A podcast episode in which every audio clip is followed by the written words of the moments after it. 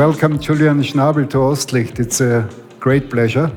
Es geht um Polaroids, es geht um Julian Schnabel, seine sehr privaten Polaroids, die er 2000er Jahre gemacht hat. Uh, wir haben uns vor einem Jahr getroffen in Wien das erste Mal and I asked him, can we show you photographs? And he said yes, and now we are here.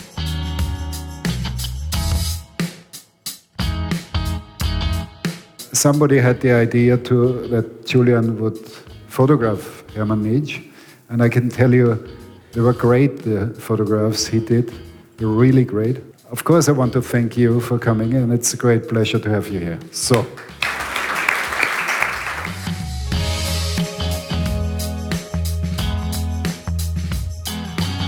I was asked to do a picture for a benefit, and they sent me a camera.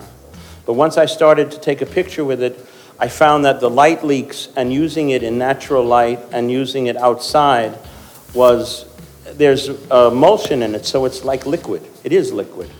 So there's a material that it, it, it it's kind of like paint in a way. And the things, um, so there's a lot of different dimensions to it, and, and it's a very physical uh, material, and it's very physical to actually uh, not only place somebody in front of it, but actually to make the photograph. And things happen, accidents happen, and um, I like that. Some are people that are my children or that are related to me in some way or friends of mine.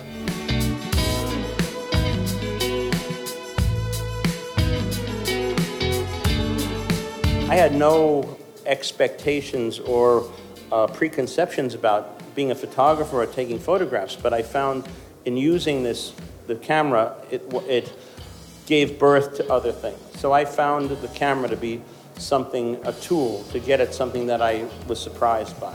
The nice thing about Polaroid film is that it looks like 16 millimeter film. I mean, did you see the, the photographs of the dogs in the back? That's a big Polaroid camera.